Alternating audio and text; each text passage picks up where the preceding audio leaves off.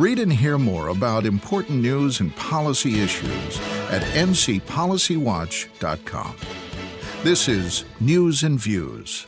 Welcome back to News and Views. I'm Rob Schofield. In a recent op ed they co authored for NC Policy Watch, advocates Christina Cowger and Joe Burton of the groups North Carolina Stop Torture Now and Peace Action detailed a list of hard and important truths about the 20 year U.S. occupation of Afghanistan that President Biden finally brought to an end last month. Among their conclusions, the occupation was avoidable, it alienated a large segment of the Afghan people, and in many ways left the nation worse off than it had been. Recently, I got a chance to sit down with Christina Cowger to learn more about these assessments, the lessons we should learn, and some of the steps we should take to make amends going forward. Well, Christina Cowger, welcome back to News and Views. Good to have you back with us. Thank you very much, Rob. It's good to be here. Lots of talk these days, of course, across the nation and the globe, indeed, about the aftermath of the United States withdrawal from Afghanistan, the end of its occupation. You and Joe Burton of the group Peace Action recently penned an op ed for NC Policy Watch that brought some, I don't know, I think a somewhat different perspective to the discussion. You entitled the piece, The Value of Looking Backward. Can you talk to us a little bit, at least, about what motivated you to write it and why you chose that headline? Well, we have been for years saddled with President Obama's statement made in uh, about 2011, I think it was, that the nation was going to look only forward and not backward at what had happened under the Bush administration when the so called war on terror was launched. And the problem with looking only forward and not backward is that we fail to learn any important lessons from the really the terrible things that have happened under the rubric of the war on terror. And those things fall both into the military and the intelligence camps. But really, the through line, I would say, is the notion that somehow problems like terrorism can be resolved through military means you explain in your essay that really even the original U.S. occupation of Afghanistan was actually avoidable. And talk to us about how that was the case, why that's become your assessment. It's really not just my assessment or our assessment. It, the New York Times has reported how in 2002, 2001, 2002, after the United States invaded Afghanistan and attacked the Al Qaeda stronghold there, uh, took over the country essentially, the Taliban was basically on its knees militarily and communicated to the US, to the Bush administration, that it was ready to negotiate a, a deal which would essentially amount to its surrender and possible inclusion in a broad government for Afghanistan. And the Bush administration said, absolutely no. Donald Rumsfeld said, we don't negotiate a surrender.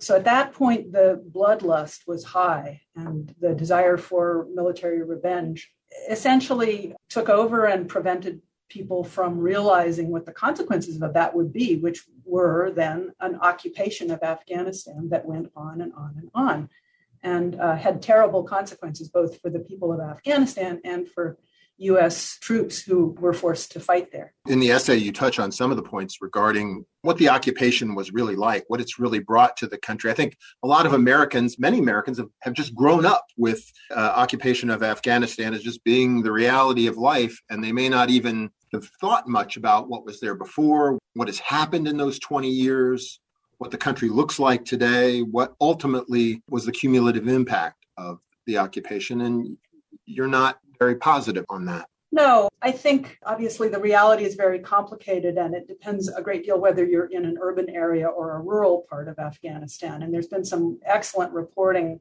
of late about how rural populations there have been antagonized by the US's military tactics, whether it's US forces or CIA led strike teams that break down people's doors in the middle of the night drone attacks on rural villages that indiscriminately kill civilians, as well as possible Taliban fighters. People in the rural areas, and, and, and we've been hearing lately how they have welcomed the departure of the United States because it brings a measure of peace. So in Kabul, obviously, there's an educated population, women's rights, women's ability to attend uh, school and work uh, is a is a huge issue, a huge problem, and there's no denying that. But I think for the majority of the population, which is rural and is extremely poor, the end of the war has been, you know, a gift in that it brings the possibility of peace. You know, obviously, one part of the invasion of Afghanistan, the occupation, is that it was the U.S. included that really in its so called war on terror and in its use, as you've documented previously with your organization, Stop Torture Now, the use of torture against people deemed to be enemy combatants or uh, terrorists. Can you shine a little light on that and what's been going on there?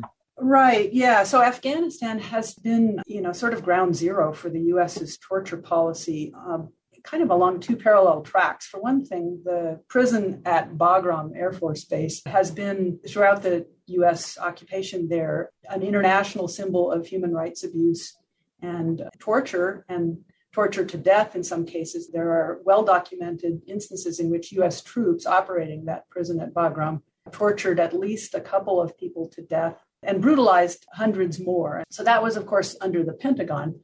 Now, the CIA used Afghanistan for not one, not two, but four separate black site prisons. These are secret prisons where CIA operatives and contractors held what they deemed to be high value detainees, or in some cases, detainees of indeterminate value. But these were people who were disappeared into the, this sort of global gulag of CIA prisons. And torture techniques were used on them there that were sold to the CIA as a program by two Air Force interrogators back in 2001 who said, well, we need to induce learned helplessness in these people. So um, here's how we'll do it. We'll strip them naked, we'll subject them to prolonged stress positions, extremes of heat and cold, we'll keep them permanently in the dark 24 hours a day, subject them to loud, eerie music and sounds of jet airplanes taking off. You know, the list goes on and on. And then eventually some of these people were sort of disgorged from this secret CIA network of prisons into Guantanamo or even released back out. But there's never really been an accounting for what the CIA has done to people. We know that 220 or so Afghans have been through the Guantanamo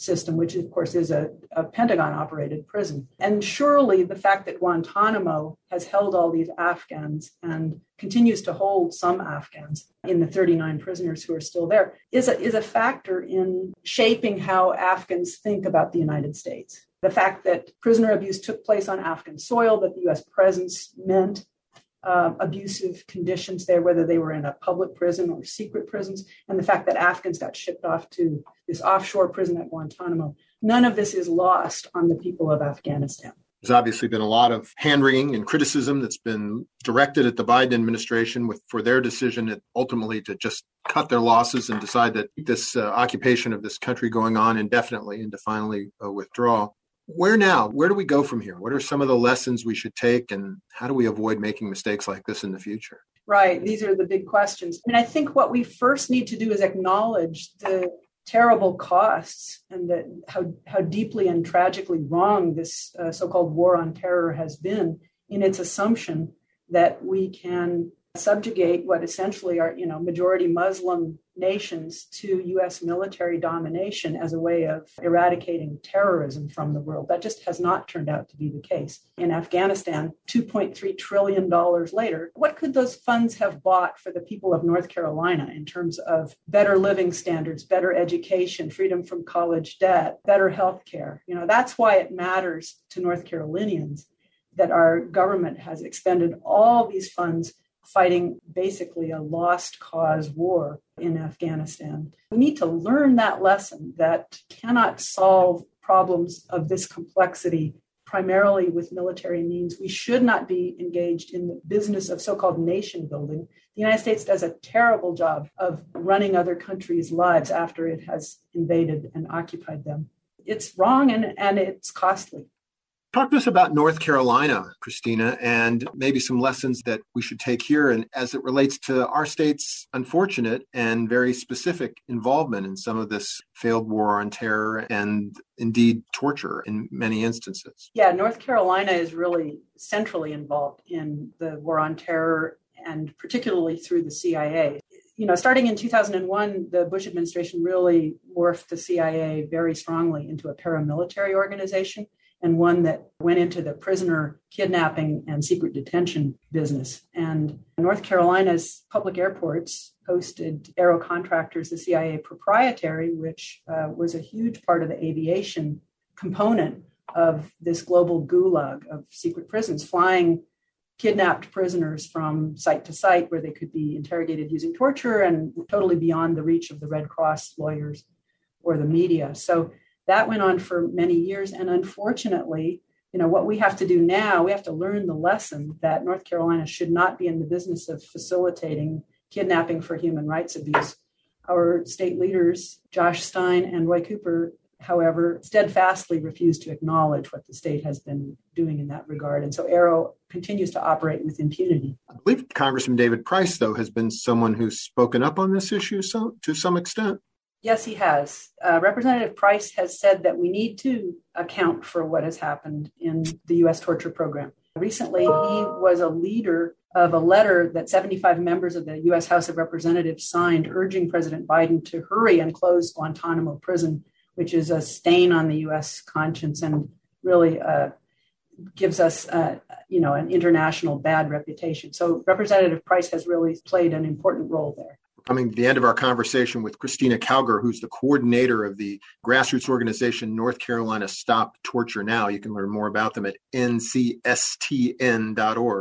But I guess, Christina, the final question I would have is, and it's probably an unfair and overly broad question, but how should our nation best respond to the threat of what some describe as terrorism, obviously, in some instances, is terrorism. Is there an approach that we could bring that could be more effective than this notion of just invading other countries and trying to control them for decades on end?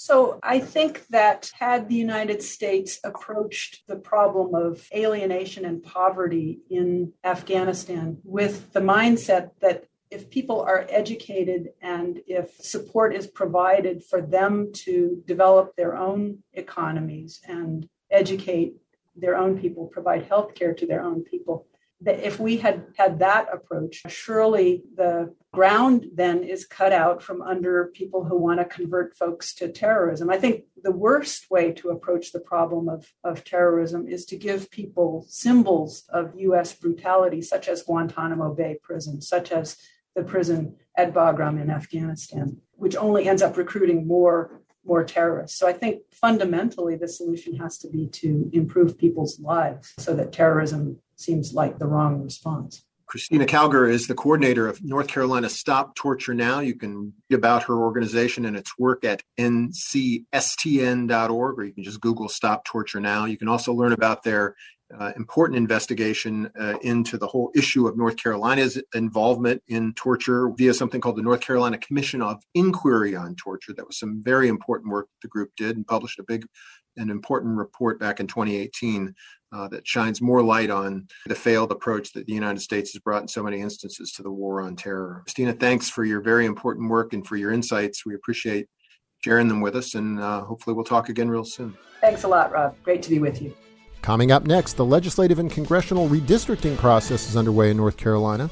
We'll hear from some experts about what's happening and why gerrymandering remains a big problem. Stay with us.